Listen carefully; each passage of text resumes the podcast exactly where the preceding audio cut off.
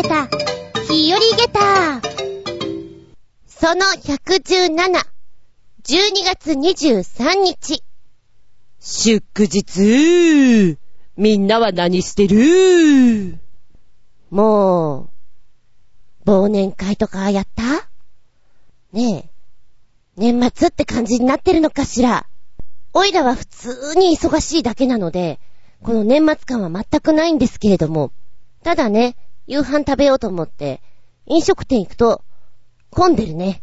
あ、みんな飲みに出てるんだな今日貸し切りなんです。あ、そうかい。と思ってね。残念に思うんですけど。なんだかさ、いっぱいですとか言われると、余計にその料理が食べたくなったりするんだよね。不思議なもんで。うん、もうちょい、お預け状態で頑張ろうかな、なんて思っておりますけどね。はい。ってな感じで、しばしお付き合いくださいませ。お相手は私、風で温め、ラボフで冷やして、厚み純。どうぞよろしくお願いします。この番組は、ちょあへよ .com のご協力を得て放送しております。いやー、人間って休むことって大事だよね。で、ここんとこ本当に痛感しております。年なのかなーって思うぐらい、今まではね、お休みがなくても結構へっちゃらピーで頑張れたんですけど、今月はね、本当に忙しいんですよ。耐久レース。負けるもんか。次の休み、27日まで走り抜くぞえいえいおうおうおうおうみたいな感じでしょうか。気合は入れてるけど、ところどころがプツプツ切れちゃってね。まあ、とりあえず風邪ひきましたわ。喉が痛い。そっからスタートして、あのー、コンディションが悪くなりますよね。なるべく寝るようにはしますけど。で、体温めるような状態を作ります。日中は、北海道を背中にペタッと貼っつけてる状態ですよ。で、動きにくくなると嫌なので、割とね、私薄着なんですけども、もうそこは長袖で、いや、当たり前だよって言われるかもしれないけど、私ね、今の時期でも、仕事中は半袖です。割とね。うん。だけど、体のためをもって、長袖を着ております。寒いんだ、しかも。おかんがするんだわ。おかん。あかん。そんな感じでしょうか。と思いきやね、今度は、打撲で、ねえ、内身、冷やさなきゃ。もう、アイスノンとか、保冷剤とかこう、くっつけて、寒いんだけど、冷やさなきゃっていう状態を作っていたんですよ。もうね、ネタの神様ありがとうって感じです。豊富すぎ。うん、今回の内身に関しては、よく無事だったなっていうレベルだなとは思うんですけど、やってることはお粗末なんですよ。まあ、自爆っちゃ自爆なんだけど、目の前にいた車がね、ちょっと本線に合流するところで、普通の速度でそのまんま行ってくれるだろうなと思っていたら、何？予想しないレベルで速度をキュッと落としたんですよ。あ、急に落としたと思ってこっちもブレーキをクッとかけたら後輪がロックしちゃってね。ガッシャーン痛かったなぁ。スローモーションなんだよね。なんかそういうのってやっぱり。で、今回、ガッシャーンした時に、ヘルメットがパショーンって飛んでって、中身がパキーンと、何？跳ね上がり、で、なおかつ、転んだ時に、自分で地面に頭ぶつけてるんです。ガツンって。いや、それこそほんとガツンだったんで、やっべーって思ったね。これはちょっと、ピーポーくんに乗っちゃうな大惨事な。うん。あのー、ピーポーピーポーの方ね。ファンファンファンじゃなくてあれもピーポーくんだもんね。まあいやいや、あのー、乗っちゃうなと思った。冷静に。で、バイクが倒れた。まあ、うん。でも、最初はね、転んだ瞬間とかってちょっと興奮状態にあるから、そんなに行ってってならないのよ。やっちまったなーって感じで、すぐさま、まあ道路だから起き上がって、ちょっと、脇に寄らなきゃとかそういう方が働くんですよ。ただ、今ね、バイクにハンドルカバーつけてるんですね。通常だったら転んだ場合ってそのまんまハンドルから手離れる状態になるから、体は少し外れるんですよ。だけどハンドルカバーに手が入ったまんまだから、バイクから体が離れない。ということで、バイクが倒れる。自分も倒れる。わかりますか？バイクに挟まれちゃってさ、挟まれたで、私のバイクは、ちょっと特殊な形をしてるんですよ。だからね、良かったのかもしれないんですけど、もしかしたらこれはね、足折ってたな、レベル。まあ、バイクと地面との間に挟まれた状態で、左足がね、抜けないんですよ。うわ、これ映画みたいだ。どうしよう。抜けないもう抜けないよなんかこの前からこういうネタ多いようーんとか思っていたんですね。で、目の前の車、まあお前が原因で転んだんだけど、そいつはすんなりそのまま行ってしまいました。だよねーと思って。割とそうなんですよね。もう自力で起き上がるしかない。がしかし、元気なんだけど、足が抜けない限りにはどうしようもない。持ち上げても起き上がらない。ああ重いな、重い。と思って、いたら、車がスーッと来て止まってくれて、男の方がね、大丈夫ですかって降りてきてくれて、ありがとうございます、大丈夫です。とりあえず持ち上げてもらえますかって言って。情けないなぁ。持ち上げてもらって。まあ、とりあえず足が抜ければなんとかはなるので、ありがとうございます、ありがとうございます。その気持ちでいっぱいだね。うん。で、あとは、そうね、頭ごっちんってしたから、これはすごく血が流れてんじゃないのか？大丈夫かな？驚かれちゃうかな？なんて思いながらも、まあ、とりあえず、大丈夫だったんですね。よかったー。ね、その男性の方も、あ、怪我ないですか？大丈夫ですか？大丈夫です。じゃあ、っていうことで言ってくださったんですよ。いられても困るので。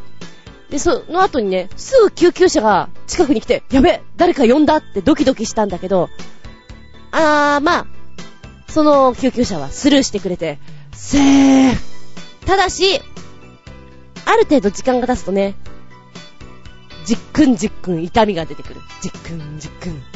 やっぱ左足来たよね。今も痛いもん。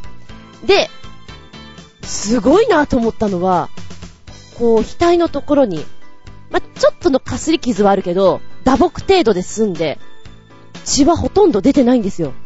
これ、もしハンドルカバーしてなくて、ズサーってこう流されるようにいったら、もっと流血してたな、うふふって思いながら、桑原、桑原、いろんな意味でな。いやー、でもね、亀の気持ちが分かった気がする。起こして起こしてよ 自分じゃ起き上がれないんだよって。皆さん、亀さんがバタバタしてたら助けてあげてください。そして、ライダーが転倒してたら、大丈夫ですか？って言って助けてあげてください。ね、年末年始は皆さんこう、ちょっとバタバタしているから、車も気をつけなきゃってよく言われるじゃないですか。改めて痛感です。痛いのなんの？ね。いや、私だけか、それは。帰ってね、鏡見たら、すんごい単コブできてんの。すんごいのよ。こう、漫画とかでさ、人間が鬼に変化するっていうのかな。額のところがこう盛り上がってって鬼になっていく様ってこんな感じだろうなっていうぐらい単コブができていて、うわぁ、漫画みたいな単コブある。すげえ面白いって思ったけど、ちょっとやってることがやってて恥ずかしいじゃんあんまり人に言えずに残念な感じでした。年末にさ、何やってんのかなーって思った瞬間。まあ皆さんは大丈夫だと思うけど、年末、バタバタするけど、慌てずのんびり、安全運転で行ってくれたまえよ、という話。メッセージタイム。コージアトワクさん。メッセージ、お邪魔します。いらっしゃい。腕時計に飽きたら、カラビナウォッチはいかがでしょうかパンツのベルトフープから下げて使うタイプのもので、いろんなメーカーから販売されていますが、吊り下げた状態で文字が読めるよう、文字盤よりもカラビナが下になっている製品がおすすめです。私の使っているのは、ハイギアのトレイルポイントというモデルで、防水でやたら頑丈。二度ほど選択してしまいましたが、問題なく使えています。電子コンパス機能もそこそこ使えますし、電池交換も自分でできるのが便利です。オークションサイトで根気よく探せば、そこそこ安い金額で入手することも可能。腕時計のように、ジャケットの袖に潜ってしまうことにもならないし、置き時計にもなるのでおすすめです。では、おっとっと、と洗濯2回かい？それやってす、すごいね、大丈夫なんだ。あー、でも本当に、ズボンっていうの、そのパンツとかについていたら、オイルもジャブジャブ洗っちゃいそう。気づかないで。うひゃーとか思いながらやっちゃいそうだな。なるほど。腕時計以外っていうのはあんまり考えたことないけど、そういうのもありだね。でね、ごめん。つけてくれたところが、ちょっとね、画像がしっかり見れてないかもしれない。らしきものが飛んでこない。なので、今、画像検索でカラビナウォッチということで入れてみたら出てきたおこれかなんか見たことあるぞちょっと、アウトドアな男たちがこう腰にジャラジャラつけてるもんじゃろなんかそんな印象なんだけど。うーん、なんかさ、腕時計っていうイメージがもう頭の中にあるから、あ、こういうのがあるんだなってお店とかでは見てるけど、いざ買うとなったら、ラインナップに上がってこなかったな。あ、でもいろんな形のものがあるんだね、こういうのってね。そうだよね、腕時計もだっていっぱいあるもんね。面白い。あ、でも頑丈だったらいいね。よく使うカバンとかにつけててもいいかなって思っちゃうね。あー、でも、なんかちょっとこういうの見てると面白いかも。いろんなのがある。未来っぽいのもあれば、レトロなのもあるし。へー。あの、昔の方がさ、懐中時計って持ってるじゃないですか。ああいうのとかっておしゃれでいいですよね。でも生活スタイルがやっぱりそういう感じじゃないと似合わないわけだけど、そうね、イメージとしては、執事の方が持っててほしい。執事のセバスチャン。うん。いや別にセバスチャンじゃなくてもいいんだけど、こうね、ポケットからカチャッと出して、坊ちゃま、3時40分でございます。そろそろ行かなければ。みたいな感じで。勝手な印象です。おひげの白いセバスチャンに持っていてもらいたいです。あ、でもね、結局、前回ラストに言った腕時計なんですけど、今ちゃんと使えてます。ベルトもついて、色も塗って、ちゃんと使えてます。でもなんかやっぱり、カバンにつけたりするのでいいなと思ってるので、ゆっくり時間がある時に見てみたいなと思います。ありがとうございます。続いては超新星ひなチョコヨッピーくん。メッセージ。ずんこが好きそうなゾンビ対策もバッチリな自転車バイクの記事でもビル、ビルだって。ごめん。ミルでベルベルと、一応実物の動画とつけてくれましたよ。ポーチッと押す。あこれ好きシンプルでいて個性的乗っていたら、なーにって言われそうだけど、好きです私これタイトル、ゾンビ地獄をクロスボウ装備の自転車バイク。モトペッドでサバイバレ。って書いてあるね。色がいいね。またね、こういう説明文がおかしいんだよね。いつ訪れるかわからないゾンビ大量発生の対策に余念がない皆さんガソリン不足が予想されますよね。ゾンビがいっぱいいるような頃合いって。でも大丈夫ご安心めされいこちら、その名も、モトペッドサバイバルバイク、ブラックオプスエディション。なんか、かっこいい名前じゃない？モトペッドサバイバルバイクブラックオプスエディションみたいな感じで。あの、声の低い人にエコーかけて言ってもらいたい。で、この子なんですけど、まあ、バイク、プラス、マウンテンバイクとお考えください。モトペッドっていうのが、まあ、要はですね、モペッド、パタパタと呼ばれるんですって。ペダル付きオートバイということになっているんですけども、うんと、マウンテンバイクのパーツにオートバイのエンジンを組み合わせることで、今までのモペッドよりもオフロード走行の面ですごく長けてるというものになってるそうなんですね。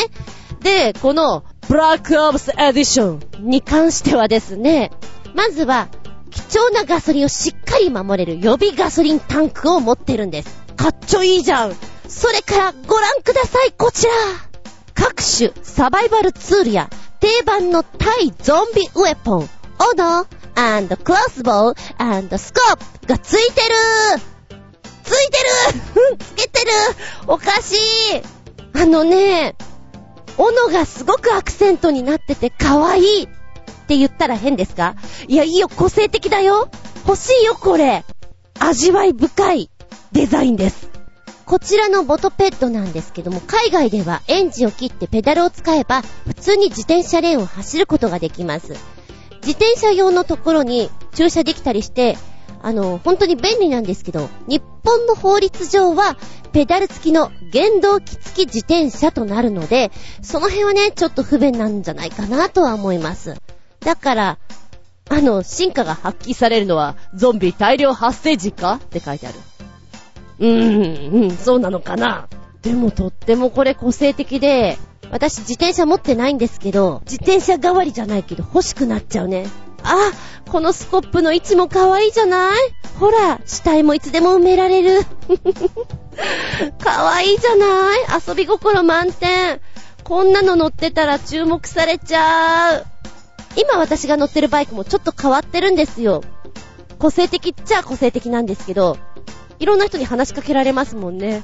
もっとこれだったら話しかけてもらえるかな？みんなとお友達だーい動画見てるよ。勝手に、うん、ゾンビとかがいるところを爆走するのかなと思ったら、そんなことなく、普通に展示場で、こんな感じのバイクでございますって出してるところかな。そうね、色が変わると随分雰囲気変わるなっていう子だと思いましたね。うん。見れば見るほど欲しくなっちゃう子だなって思っちゃうね。クロスボウついてるあたりなんか、私が好きなドラマ、ウォーキングデッドのダリルにぜひ乗ってもらったらいいんじゃないかと思っちゃいますけど、若干ガタイがいい人が乗ったらペラッとしちゃうのかもしれないね。ってことは、オイラが乗ったらペラッとしちゃうのかもしれない。そりゃちょっと切ない話じゃの。さすがですな。超新鮮なチョコヨッピーくんは私の好みをよくわかってらっしゃる。とーっても個性的で、いいな、こいつ。ありがとうございます。見たら動画？ちょっと取り残し分もあるんだけど、お先に失礼。タイムリーだからこっちね。超新鮮なチョコヨッピーくんから、お忙しい人も、そんなに時間はかかりません、的なクリスマスの短編動画集。まず、イギリスの有名デパートのクリスマス用 CM より3本。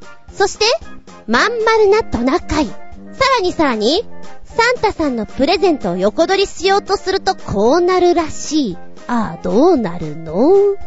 まずはですね、イギリスの百貨店ジョン・ルイスが毎年クリスマス商戦向けの CM 動画っていうのをネットで公開してるそうなんです。で、こちら2012年バージョンの The Journey ってやつね。雪だるまさんの話です。家の前に二つ雪だるま作っておいたのね。男の子と女の子の雪だるま、仲良くお互いを見つめ合ってるような感じです。朝起きると男の子の方がいないんですよ。あれ、どこ行っちゃったのかな？っていうところからストーリーが始まるということなんですけど、雪だるまちゃんの表情に注目していただきたいなと思います。困ったような顔をしてる時とか、ちょっと怒ってるような顔。そして最後はにっこり笑顔で何か見つけたんだねっていうのは、うん、1分30秒なのに、ほっと温まります。なるほど、さすがだね。話題になるはずだよ。そして2本目がですね、2013年バージョン。The Bear and the Hera っていうのかな今度は、クマさんとウサギさんが出てきます。アニメですね。ディズニー映画のような雰囲気をちょっと思い出しましたけども、うーんとね、いろんな動物が出てくるんですよ。で、ジャングルブックとかさ、なんかそういうような映画を思い出しちゃう感じかな。でね、この動画の人気は、このキャラクターの可愛らしさとか立体感があるとか、それだけじゃないんですって。後日公開されたメイキング動画が話題になっていて、ぐっと人気がますます上がってったそうですよ。なので、このメイキングを今見てきたんですけど、す、すげえ、たまげたよ。ものすごい手間をかけてるよ。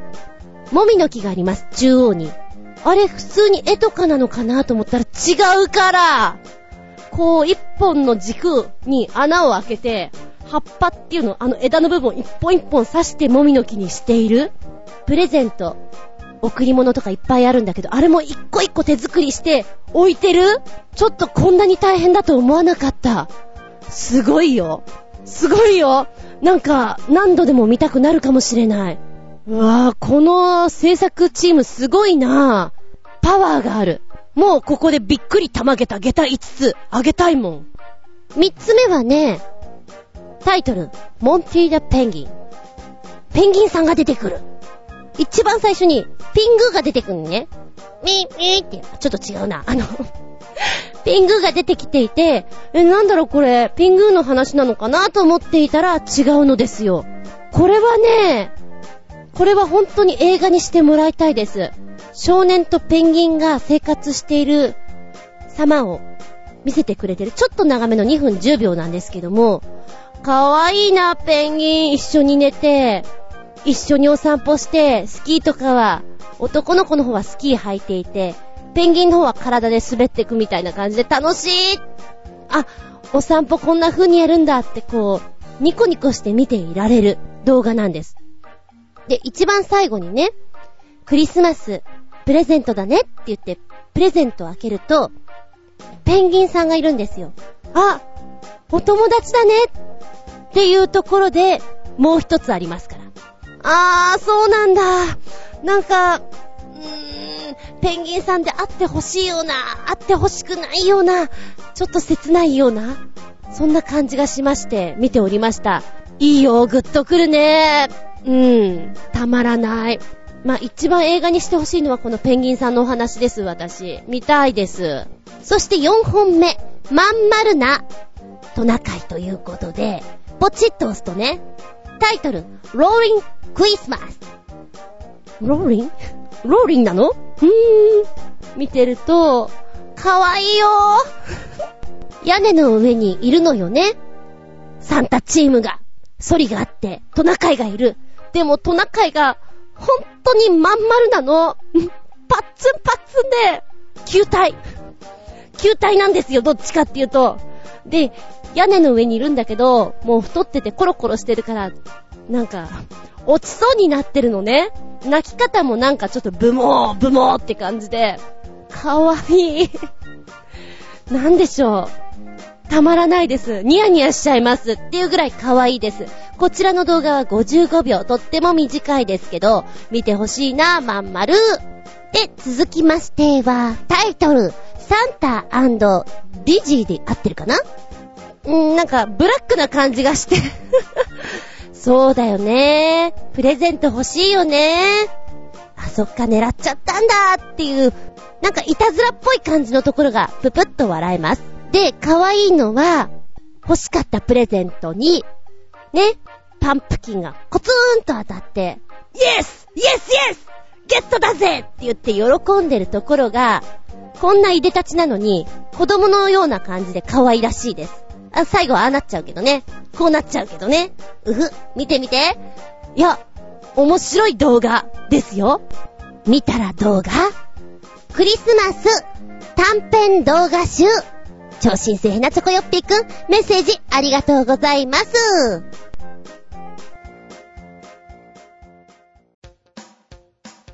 おったより行きます。ゴジャットワクさん。猫のいる喫茶店。お邪魔しまーす。いらっしゃい。猫集会プロジェクトの会場について考えながら自転車で走っていたら、こんな喫茶店見つけました。江東区白川の花野菜さん。昔ながらの喫茶店でカレーをお願いするとお味噌汁や小鉢もついてきます。何より店内には4代目の看板猫、花ちゃんがいて気ままに店内を歩き回っているのです。うん。探せばあるものですね。では、5時アットワーク。ちゅうことで、絵もつけてくれました。あ、この子が花ちゃんですね。ちょっぴり牛を連想してしまうようなこのカラー。好きだなぁ。女の子って顔してるね。かわいい。ぽってりした腹に触りてえなぁ。今ね、食べログの方見たら、猫がお出迎えとか書いてあるね。カレー好きだからちょっといいかも。うーん。ここはたまたま知ったんですか？こういうさ、なんだろう、自分に合った喫茶店が見つかるとめっちゃ嬉しくない？しかもそれがちょっと生活圏内にあったりすると、ああ、いいじゃん、通っちゃおうかなーって。思えちゃう？いいよな。そういう喫茶店今ないからな。高校生ぐらいの時は、ここの喫茶店のトーストがとっても自分に合ってて、なんか好きっていうのがあったりとかさ、チョコレートパフェはここだよねっていうのあったもんね。なんだか知んないけどそれを食べたいがために行くような落ち着ける場所っていうのがありました。だから、頑張れチェーン店じゃない喫茶店頑張れってね、思っちゃったりね。でも偶然入ったら、にゃんこがいたってことなんでしょ？花ちゃんが。いやいや、猫アンテナ、今日も感動良好でございますね。素晴らしい。こうやって見つけてくんだな。うん。そうね。何かのついででこの辺うろうろしていたら、ちょっと入ってみたいなって思いますね。ありがとうございます。はーなちゃん。お次は超新星船チョコヨッピーくんメッセージ。最近公開されたばかりのマライア・キャリーの恋人たちのクリスマスを20組の有名歌手の歌真似で歌ってみた的な動画です。すいませんが、私、洋楽の知識がほとんどないので、この歌真似が似ているのかさえよくわかっていません。かっこ笑い。でも、そっくりと絶賛されてるようなので、そこは信じます。かっこ、さらに笑い。ということで見てみました。4分ちょいの動画になってますけれども、パッと見た時に歌ってらっしゃるのが、ロン毛の方なんですよ。えー、なんかひょろっとしたこの人が歌うんだ。マライア・キャリーの曲をほーんと思って。まあ、そんなスタンスで見てますと、最初ね、そうでもないの。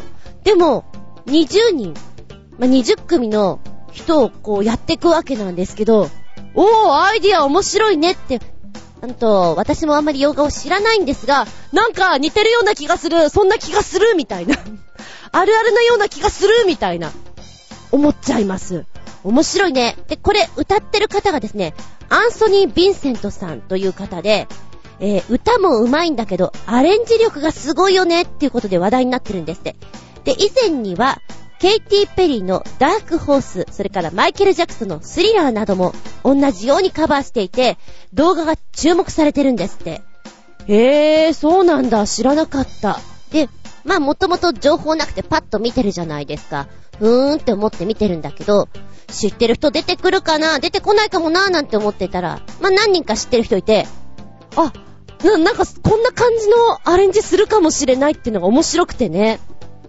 でね、メインで歌ってるところの脇に、ワイプみたいな感じで、あの、ご本人さんが出てらっしゃるんですけど、なんか風船をね、口にプーってやってるんですよ。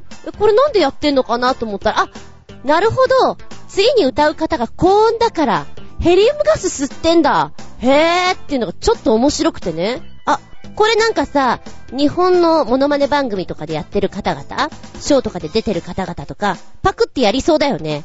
いち早く、来年の頭ぐらいには誰かやってそうな気がします。ああ、ヘリウムガスはアイディアだなーって思う。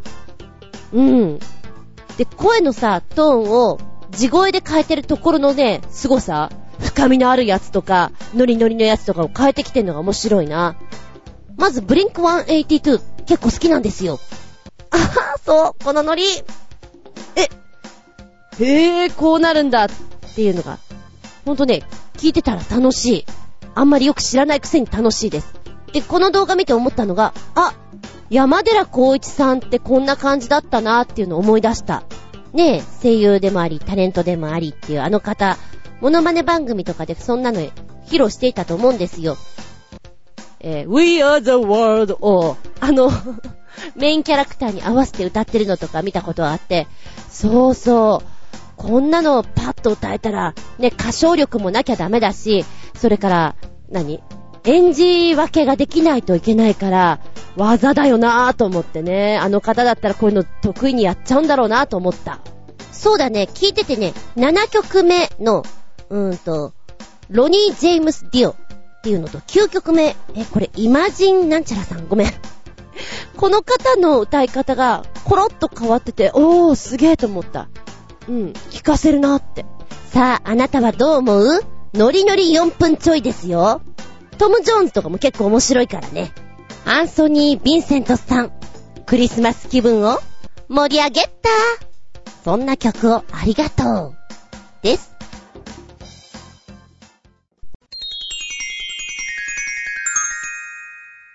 シスピン？アウトタイム。ほら、もうクリスマス近いじゃん。良い子のみんな、今からサンタさんのイメージをぶっ壊すぜおいでおいで今日のテーマは、こんなサンタさん、どうでっか？でござんすよ。妄想しまくり。なんかこれをね、暇な時に考えていたら、ふっと思い出したの。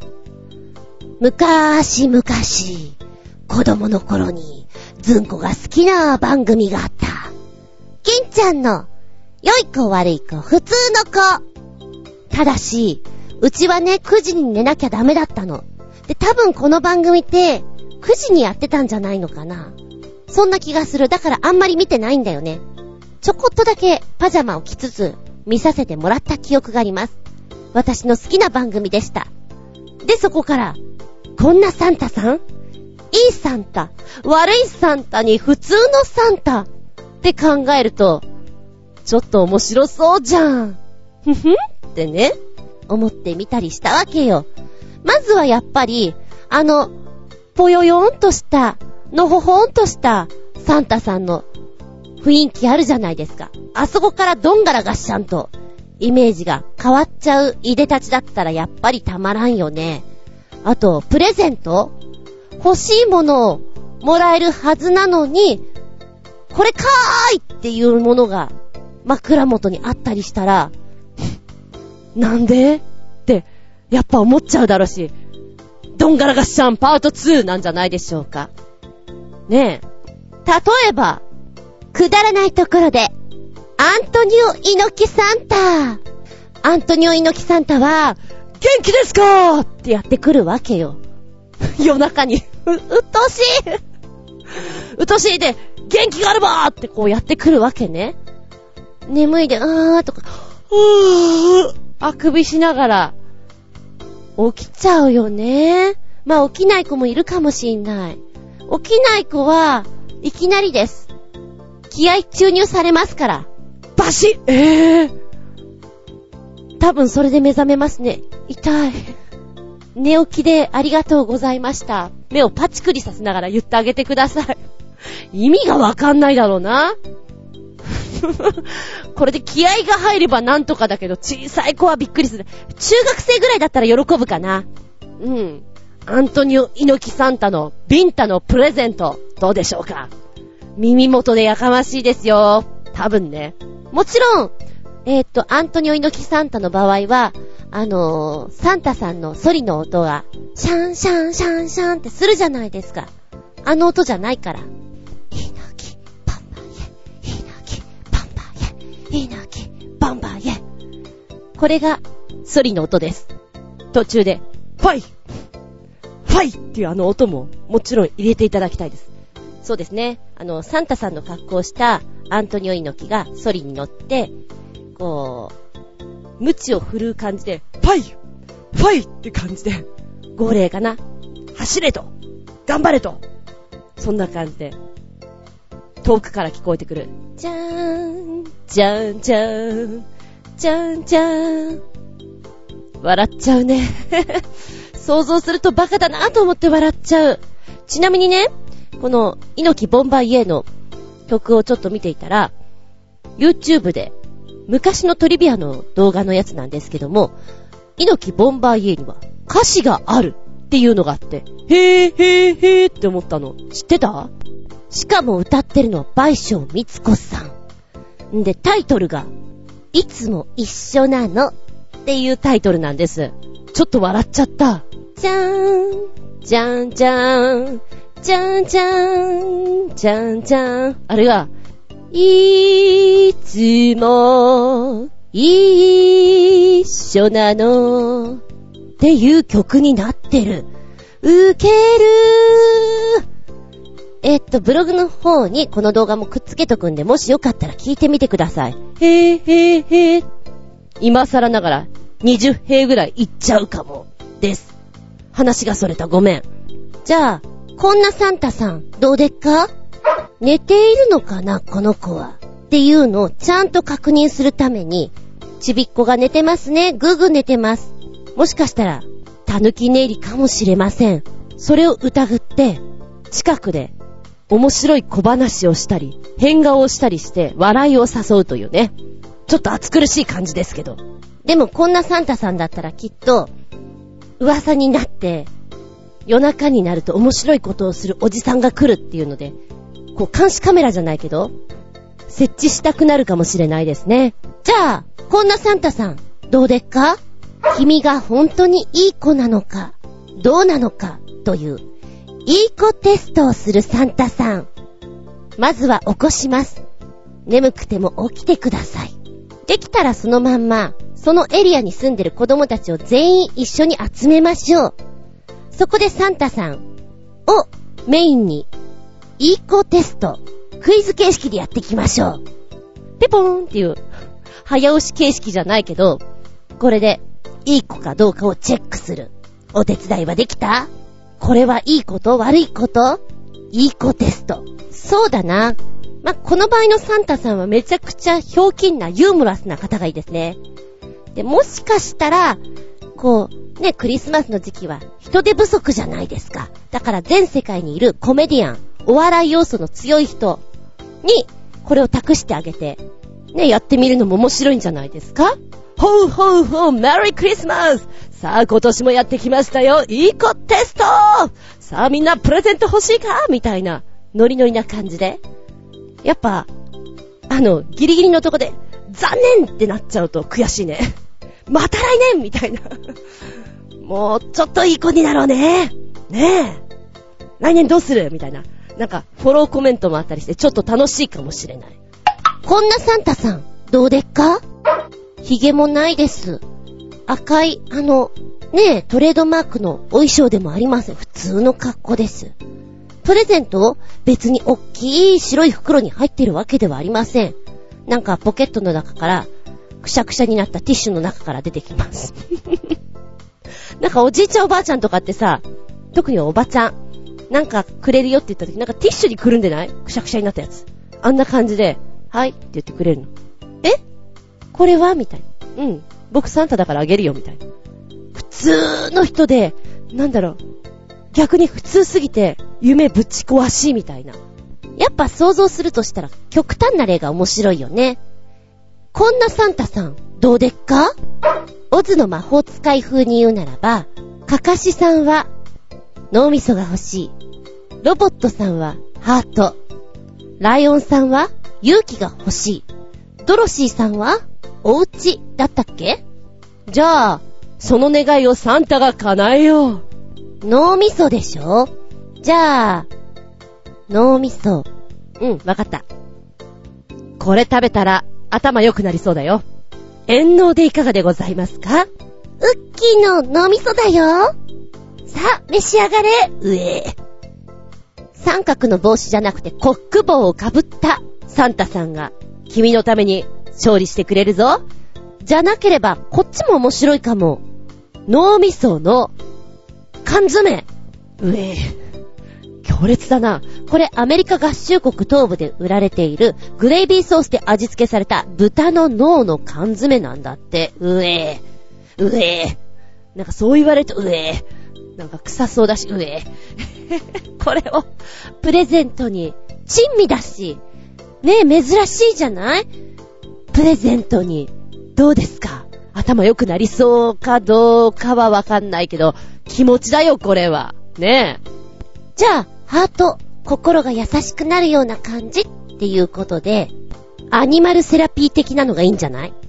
ねえ。動物ちゃんをもらっちゃう。ちょっと変わったのがいいかも、やっぱり。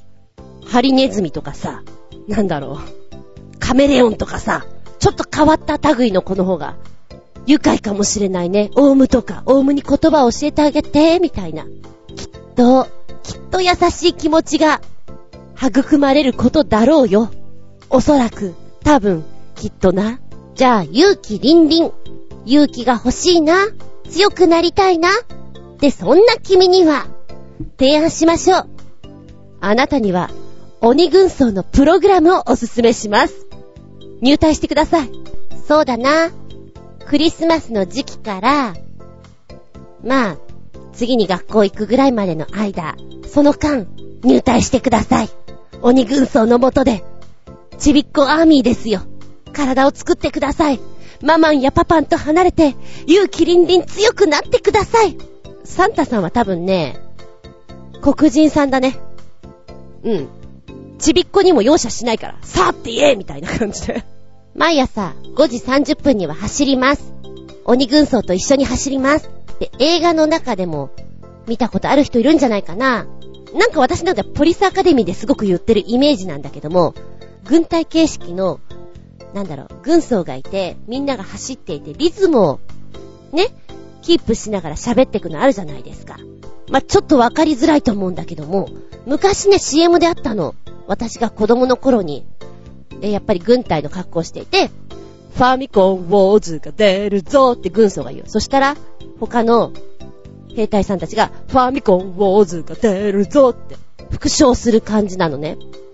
この旋律が楽しいなと思っていたんだけど、調べたら、ミリタリーカーデンスって言うんだってね。もしくはカーデンスコール、ランニングカーデンスって言うんだって。へぇー。あんな感じで、例えばよ、何でも食べます、まあまあ。って軍曹が言う。そしたらみんなが、何でも食べます、まあまあ。宿題しますよ、パーパー。みんなが、宿題しますよ、パーパー。そんなのを繰り返して走ってる。5時30分から。バカだな。すっごいバカだなと思うんだけど、こういうくだらないことを考えてると、なんか、楽しいです。そして最後に、お家が欲しいなっていうドロシーみたいな、ご希望のあるお子様には、お家が欲しいかね？レゴブロック。これで作りたまえ、レゴブロック。頑張れよ。来年のクリスマスぐらいまでには作れよと。大変な数だと思うけど、それはそれで達成感あるんじゃないか？なあ、それって重要だと思う。はい、くだらないことを本当に考えておりますけど、ここでメッセージです。コージアットワックさんの、こんなサンタさん、どうでっか？お邪魔します。クリスマスの夜にやってくるサンタクロースのイメチェンを考えてみました。まず、体重を60キロほど減らしてあげましょう。身長はそのまま、髭は剃って、髪を黒くしてあげます。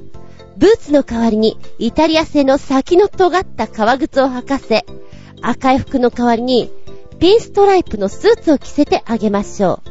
顎髭の代わりに、太めの金のチェーンをネックレスにし、プレゼントの入った袋は、左手に手錠で繋いだアタッシュケースと交換します。トナカイの引くソリの代わりに、59年式黒のシボレー、インパラに乗ってもらいましょう。走るのは雪道ではなく、ネオン瞬くラスベガスの表通り。あ、あれ？こいつ、クリスマスの夜に街に厄介事を持ち込んでくるあかんやつや。いいじゃない。面白いじゃない。イメージすると楽しいよね。サンタさんってあの体格だと何キロぐらいあるかな ?100 キロある？ありそうな気もするよね、あのお腹具合はね。60キロ減らして。なんかふくよかな感じから、ずいぶんほっそりした感じまで見せていただけるといいのかしら？体格いい？感じなんでしょうか？イメージすると楽しい。イタリア製の先の尖った感じでね。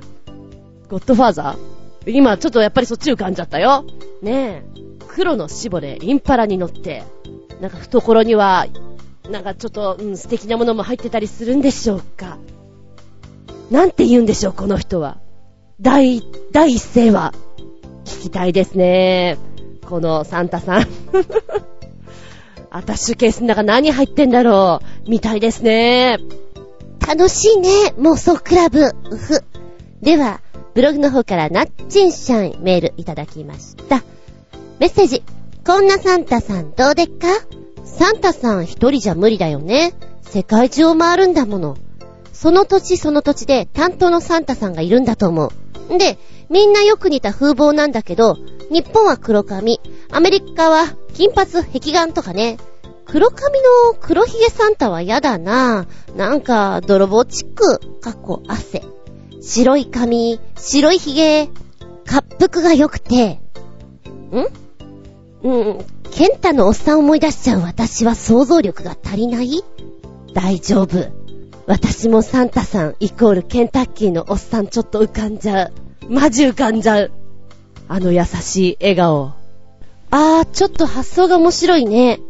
サンタさんの担当があると。みんなよく似た風貌だけど、日本はジャパン風、アメリカはってこう分かれてるんでしょ面白い。面白いね。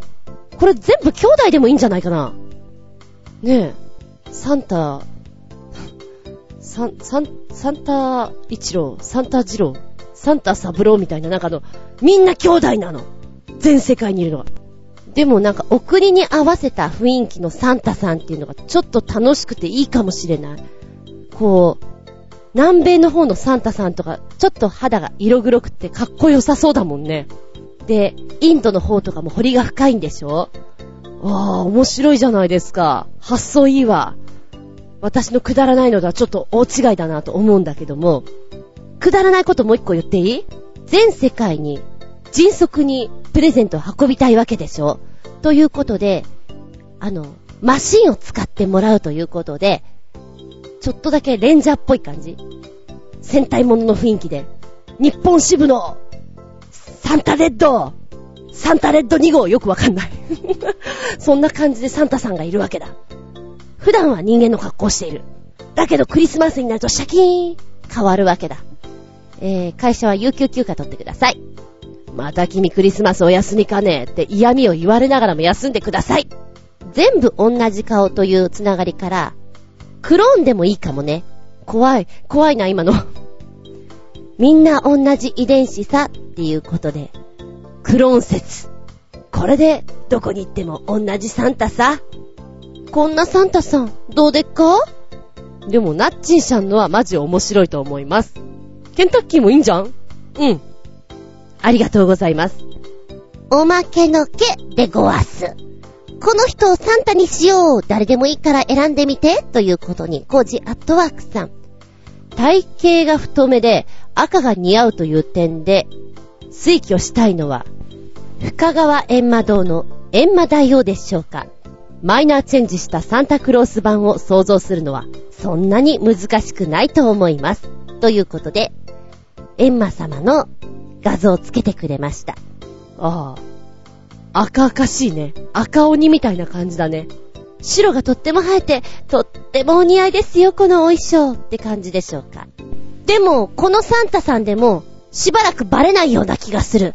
なんかちょっと違う気がするけど、まあ、こんなサンタだったかなぐらいな。一年ぐらいはね、バレないで、なんとか。うん。ただしあれでしょ？このサンタさんは、嘘をつくとめっちゃ怒るから、悪ガキが、僕、いい子ですなんて嘘ついたらめっちゃ怒って、そこで正体がバレそうな気がする。舌抜かれそうだしね。怖いぞこのサンタクロースは。でも、こんなサンタはん、どうでっか？案外こういうコアモテサンタの方が、なんかあった時にホロホロホロってほだされそうな気がして、こう、プレゼントも、本当はこっちなんだけど、うーん、じゃあ、じゃあかわいそうだからこっちな、みたいに、なんか、バージョンアップしそうな気がします。なんとなくね。あ、想像すると笑えるな。メッセージありがとうございます。そうね。なんか、こういうくだらない妄想クラブするの好きだから、もっと不可思議なサンタさんとかいっぱい私の頭の中に生まれそうな気がします。まあ、それは、また今度ね。ってな感じで締めたいなと思います。メリークリスマス。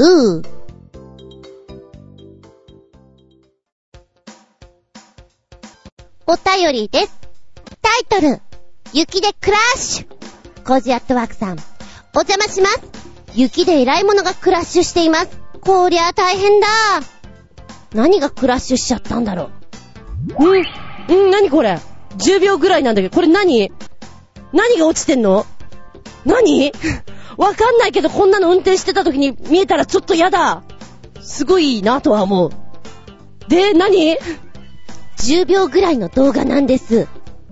もし運転していたら、二度見しちゃう？パッパって。すごい気になっちゃうだろうなありがとうございます。で、これ何なの？わかんない。私だけ？鈍いから？鈍いからわからないの？あらま。どうしましょう。続いては取り残し分よりごめんなさい。高田潜水艦さん。そうそう。ついさっき、ちょっとしたものを作ってアップしたので、ご紹介まで。ぜひ、ずんこ先生にも聞いていただければ、と、かっこ笑い。ということで、ポチッと押してみたわけよ。えー、っと、昭和層308号室が、誰？というタイトルになっております。うん。うん。これ、音声で聞かせてもらったんですけど、どうしよう、耳ん中残るわ。んー、だ、誰？すごい残ります。面白いじゃないですか。え、こういうの作ってるお仕事？趣味で？こういうさ、ボケとツッコミがはっきりしてるのって、やってて楽しいだろうなと思う。あの、セリフ起こしをして、ちびっ子たち、まあ、中学生ぐらいだな。やってみって言ったらめっちゃ喜ぶと思うよ。で、多分、え、だ、誰っていうのをみんなやりたいと思う。あ、ツッコミかな？どっちかな？分かれると思うけどね。恥ずかしそうにやる女の子とかもいて面白いんじゃないかな。ちょっとやらせたいかもと思っちゃうもんね。へぇー。なに、こういうの、お得意なんですか？いいじゃん。すごくいいじゃん。ユニークです。やりたいもんね。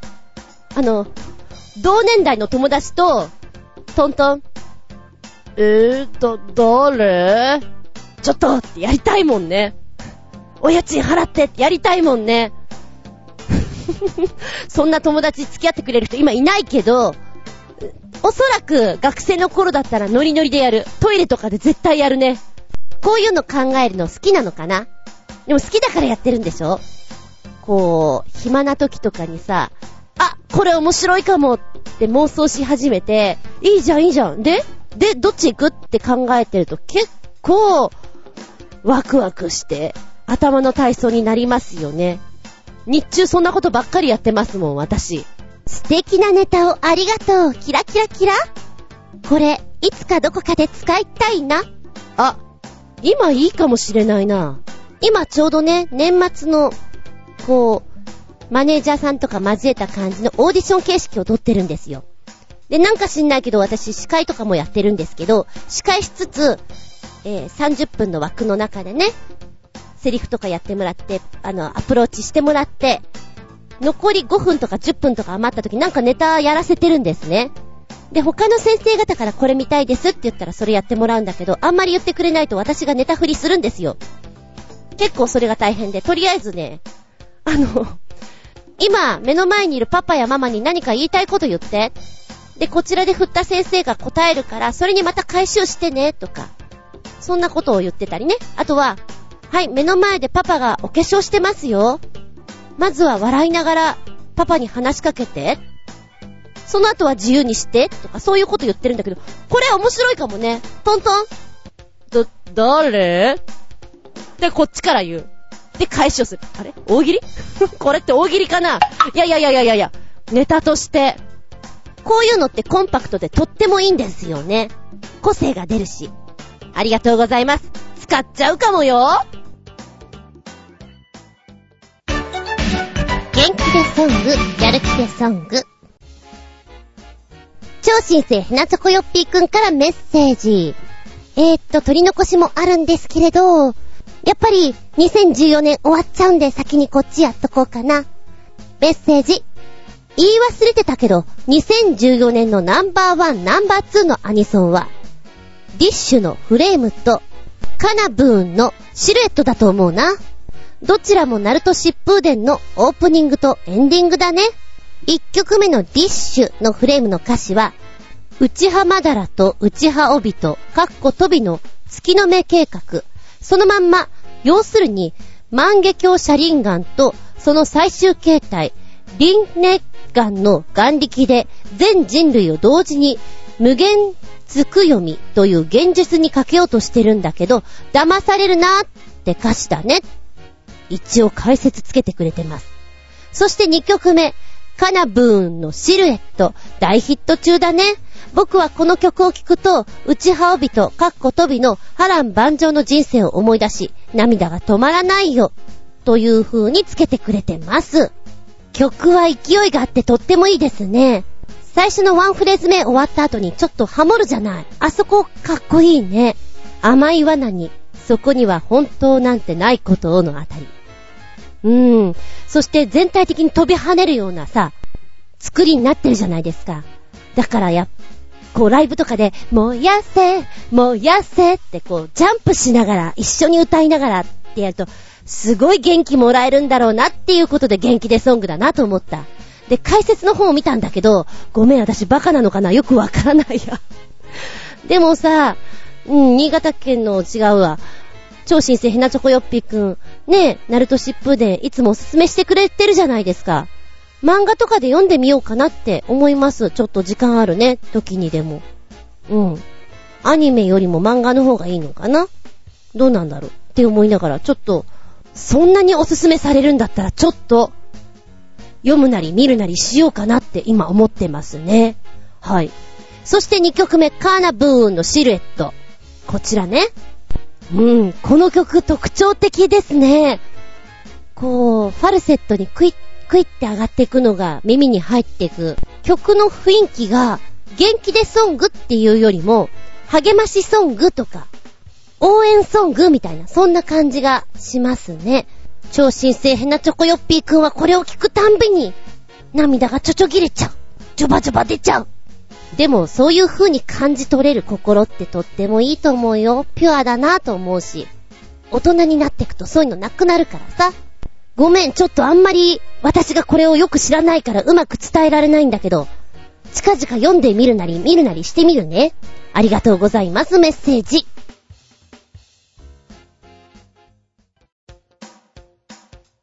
お便りコージアットワークさん、お邪魔します。いらっしゃい。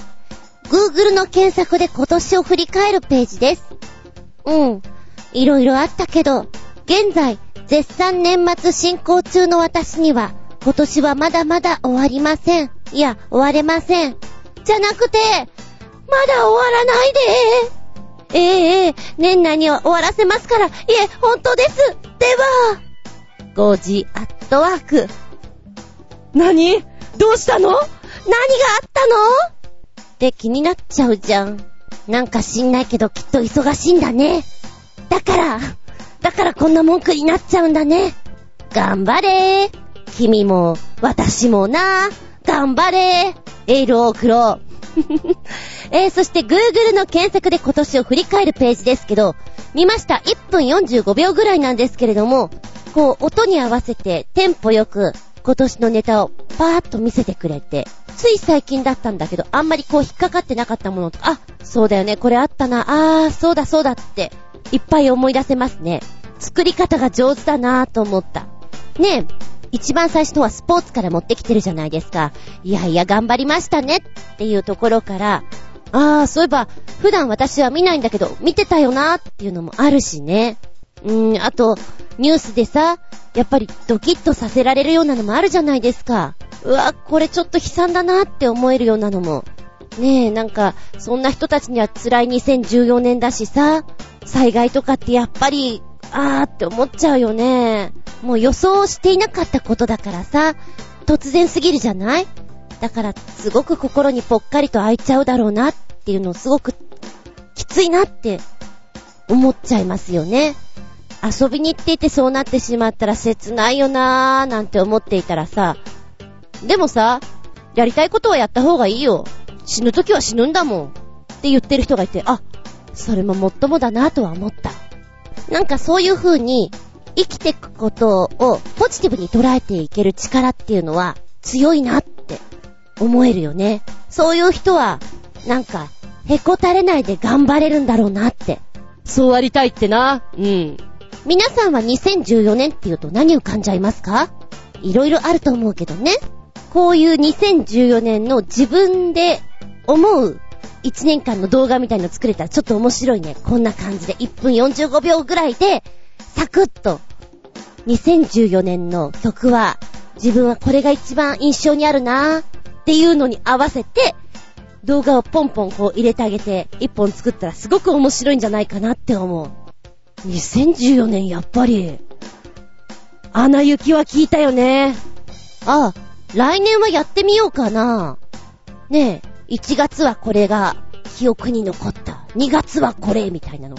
で、12月のいっちゃん忙しい時期に、ちょっと編集かけて、多分今年はこの曲かな、私の中では。っていうので、1本作ったら、いいんじゃない？って今ちょっと勝手に思ってみた。はい。で、このね、Google さんの検索なんだけども、うんと、前半はスポーティーなところから行って、ちょっと中盤に悲しい、こんなのあったよね、でも人間は頑張るんだよ、みたいなところから後半に入ってきて、なんかちょっと元気が出そうな編集に行ってるんですね。こういうのいいなと思った。うん。もしよかったら、あなたも見て、ふむふむと思っていただけたらいいんじゃないでしょうか。残すところもうちょっとだよ、2014年。やるべきことは、やらなきゃね。終わらねえや、私。ありがとうございます。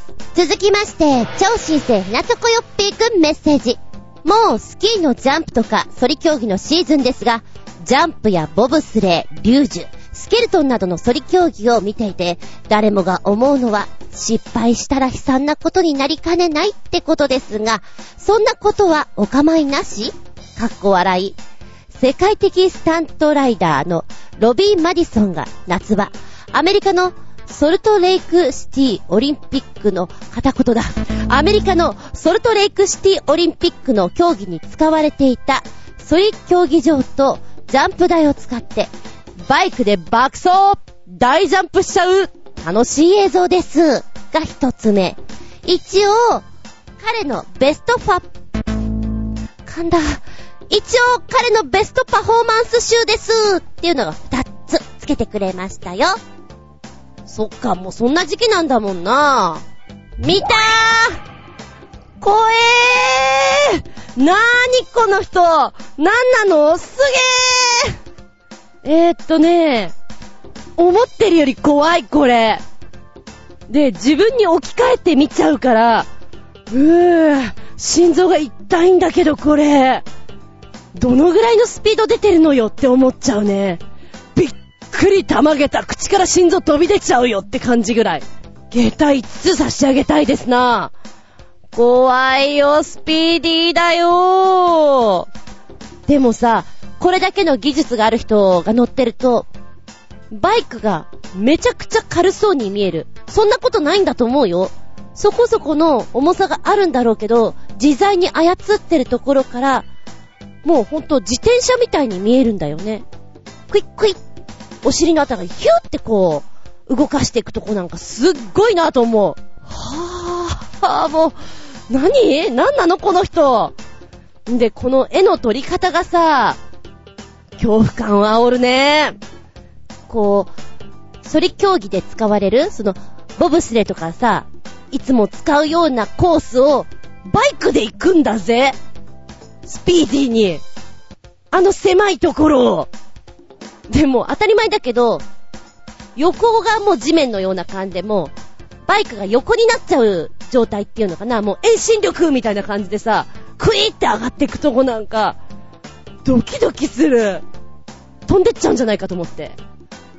はぁ。で、ジャンプ台のところに入っていくところも、すごいね、高いじゃない？で、そこまでキュキュってこう行って、ジャンプ台の上のところにバイクがスタンバって下を見下ろすシーンがあって、高さが、おー、来てる来てるって思ったところから、ヘリかな？ヘリで向こう側から映し出してくれてるんですよ。で、バイクと高さが、はい、このぐらいです。もうちょっと引きましょうか。ね、引きの絵を。はい、このぐらいです。どうですか？ってこう来る時の高さの感じが怖い。ここを今から行くなんてばっかじゃないのって思うね。うん。スタントマンってやっぱりさ、なんかちょっと違うんだね。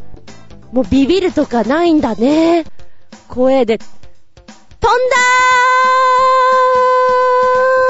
ーの、あーの空間のこの、バイクにまたがってる時間が長い。何考えてんだろうとか思っちゃう。すごく時間長く感じるんじゃないかな。で、この地面にさ、また、ずさってつくとき、どれだけのダメージがあるのかなとか、それ考えちゃうもんね。でも見ていたらね、そんなに、すごくなく、ファサって降りるような感じあれ、そんなもんなの？もっと、振動とかすごいんじゃないの？って思ったんだけど、全然で。すげーなー、すげーなーと思って見てました。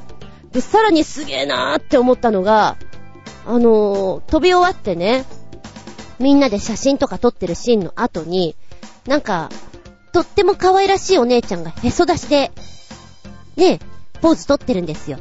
で、その向こう側のとこで奥の方で、ロン毛の金髪のおっさんがですね、へそ出しでバイク乗ってくんですね。え？なんで？なんでその格好？みたいな。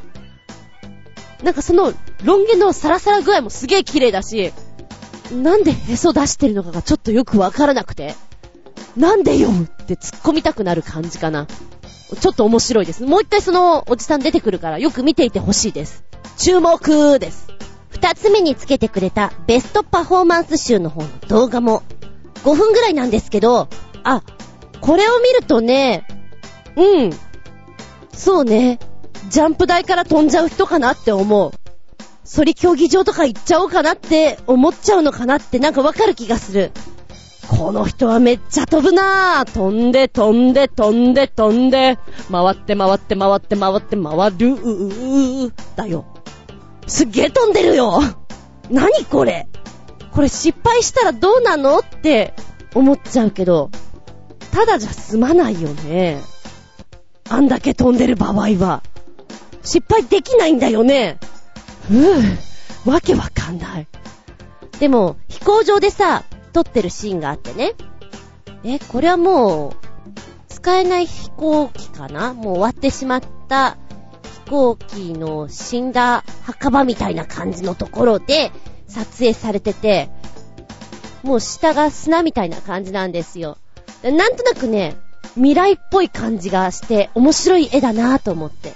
白っぽい砂の上に白い機体がぼんやり見えていて、そこをバイクでスバーって飛んでるところなんかかっこいいなって思っちゃうね。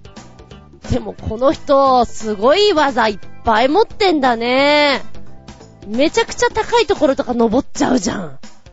ありえないなーって。で、めちゃくちゃ高いところ飛び降りるじゃん。はぁそんなパフォーマンス集です。で、後半の方はね、動画なんだけども、あの、写真がポンポンって出てくるんですよ。で、滝の前とかでジャンプしているとかさ、ありえないとこでポージングしてる絵があるから、なかなか素敵だよ。うん。おいらが好きなのはね、飛行機の機体の上に座っている姿がちょっといいなって思った。なんか、戦い終わった男たちよ、みたいな感じでちょっと面白いなと思いましたね。うん、いいんじゃないですか？ただ見てるとすごい奥歯を噛み締めるような気分になりますけどね。うん。ロビー・マディソンさん、今後も怪我しないで頑張っていただきたいなと思います。ありがとうございます。はぁ、びっくりたまげった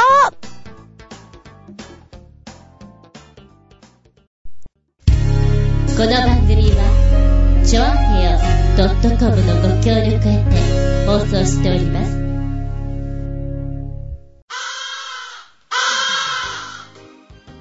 はい、ラストになってきました。長々とお付き合いありがとうございます。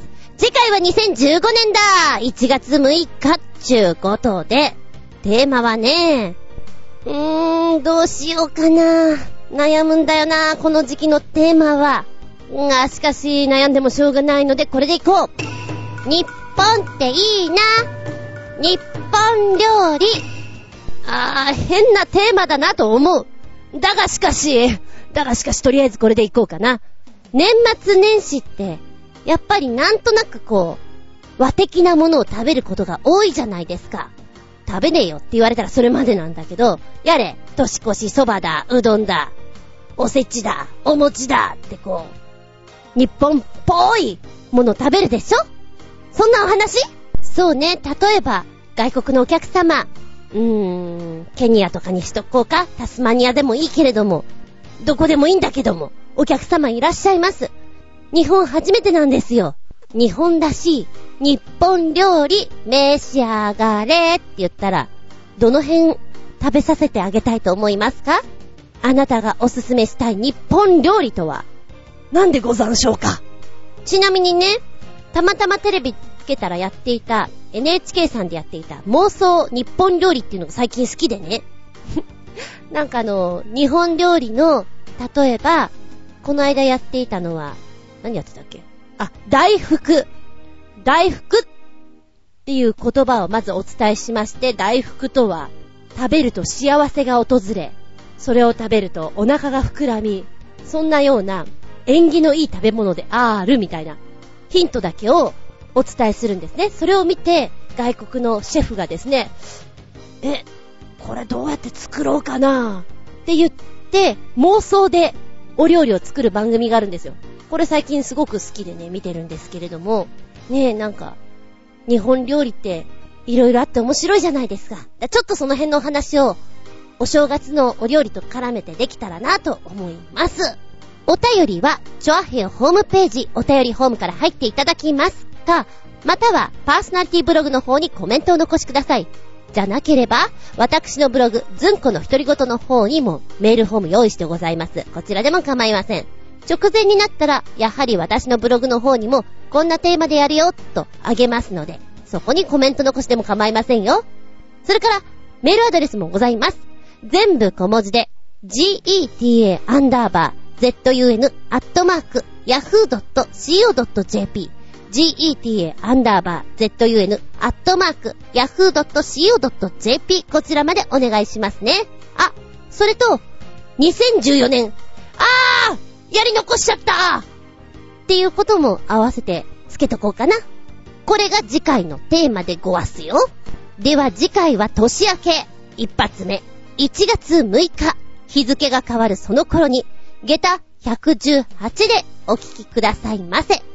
お相手は私。この慌ただしい中、振り替えレッスンがあるからずんこ先生お願いって言われて行くことにしたんです。1、2年生なんでよろしくね。ああ、じゃあまあ、1、2年だったらね、ぬいぐるみで遊ぶような感じでお芝居すればいいかなーと思って名簿見たら、おいおいおい中学生って書いてあるぞ、こりゃネタ何にも用意してないぞ、こりゃ困っちゃった。あつみじゅん。見舞い、聞く舞い、話す舞い。ずんこの話も、もう、おしまい。これにてごめんドローンそうなのよ。なんか、時たま連絡が間違っていて、生徒さんの年齢が全然違う時があってびっくりしちゃう。あーたまげった。いや、先に言ってもらえたらそりゃね、ネタの一つや二つ用意できるけど、何にもない時には、右手にリラックマ、左手に車のおもちゃ、みたいな、やろうと思ったのが、そうだな、おもちゃが喋るっていう設定でやれば、1時間半ぐらい持つかなと思ってたのね。でも、上は中3。中3に車のおもちゃが喋るよってちょっとシュールになっちゃいそうだな。困ったな。あたふたあたふたしちゃった。ええ、プチパニックですよ。まあなんとかね、あの、乗り切りましたけど。うん。もうちょっとネタ仕込んどこうと思った瞬間でした。あ、全然違うんだけど、爪切りってあるじゃん。皆さんはどんな爪切り使ってます？私はちなみに100均の安いやつです。で、しかも今それが見当たらなくて、何使ってるかっていうと、旅行用に使うようなちっちゃい爪切りあるじゃないですか。あれを使ってるんですね。それはそれは使いづらい。プチン？プチンって切るような感じ？そうだな。人差し指の爪を切るのに、5回ぐらい、パチンパチンってやらなきゃいけないぐらい。ちょっと面倒なのね。ないなと思ってたからしょうがないからそれ使ってたんだけど、ある時、いい爪切りを使ったんですよ。1000円ぐらいの。爪切りなんてどれも一緒だよねって思っていたのを、本当に思っていたから、切れ味にびっくりたまげっちゃった。かそーえ？ぇ、ー、一回で切れるの？いや、当たり前だよって言われたらそうなのかもしれないんだけど、しかも、爪が飛び跳ねないっていうのかな。こう、ちゃんと爪切りの中に収納されるの。すごいね、この爪切りと思って。だってなんか爪切りに1000円以上払うのってバカらしいって思っちゃうじゃん。私だけ思ってたの。でも、その切れ味を知ってから、やべえ、ちょっと欲しいかもって思っています。1200、300円の爪切り。それはそれはお見事に、すっきり、きっぱり切れるんだろうよ。まもしかしたら普通皆さん使ってらっしゃる爪切りって、切れ味抜群のやつ使っているから私のこの驚きが伝わらないかもしれないのですが、とっても玉ゲッターのですよ。うん。こんなに、こんなに切れちゃうのか、って。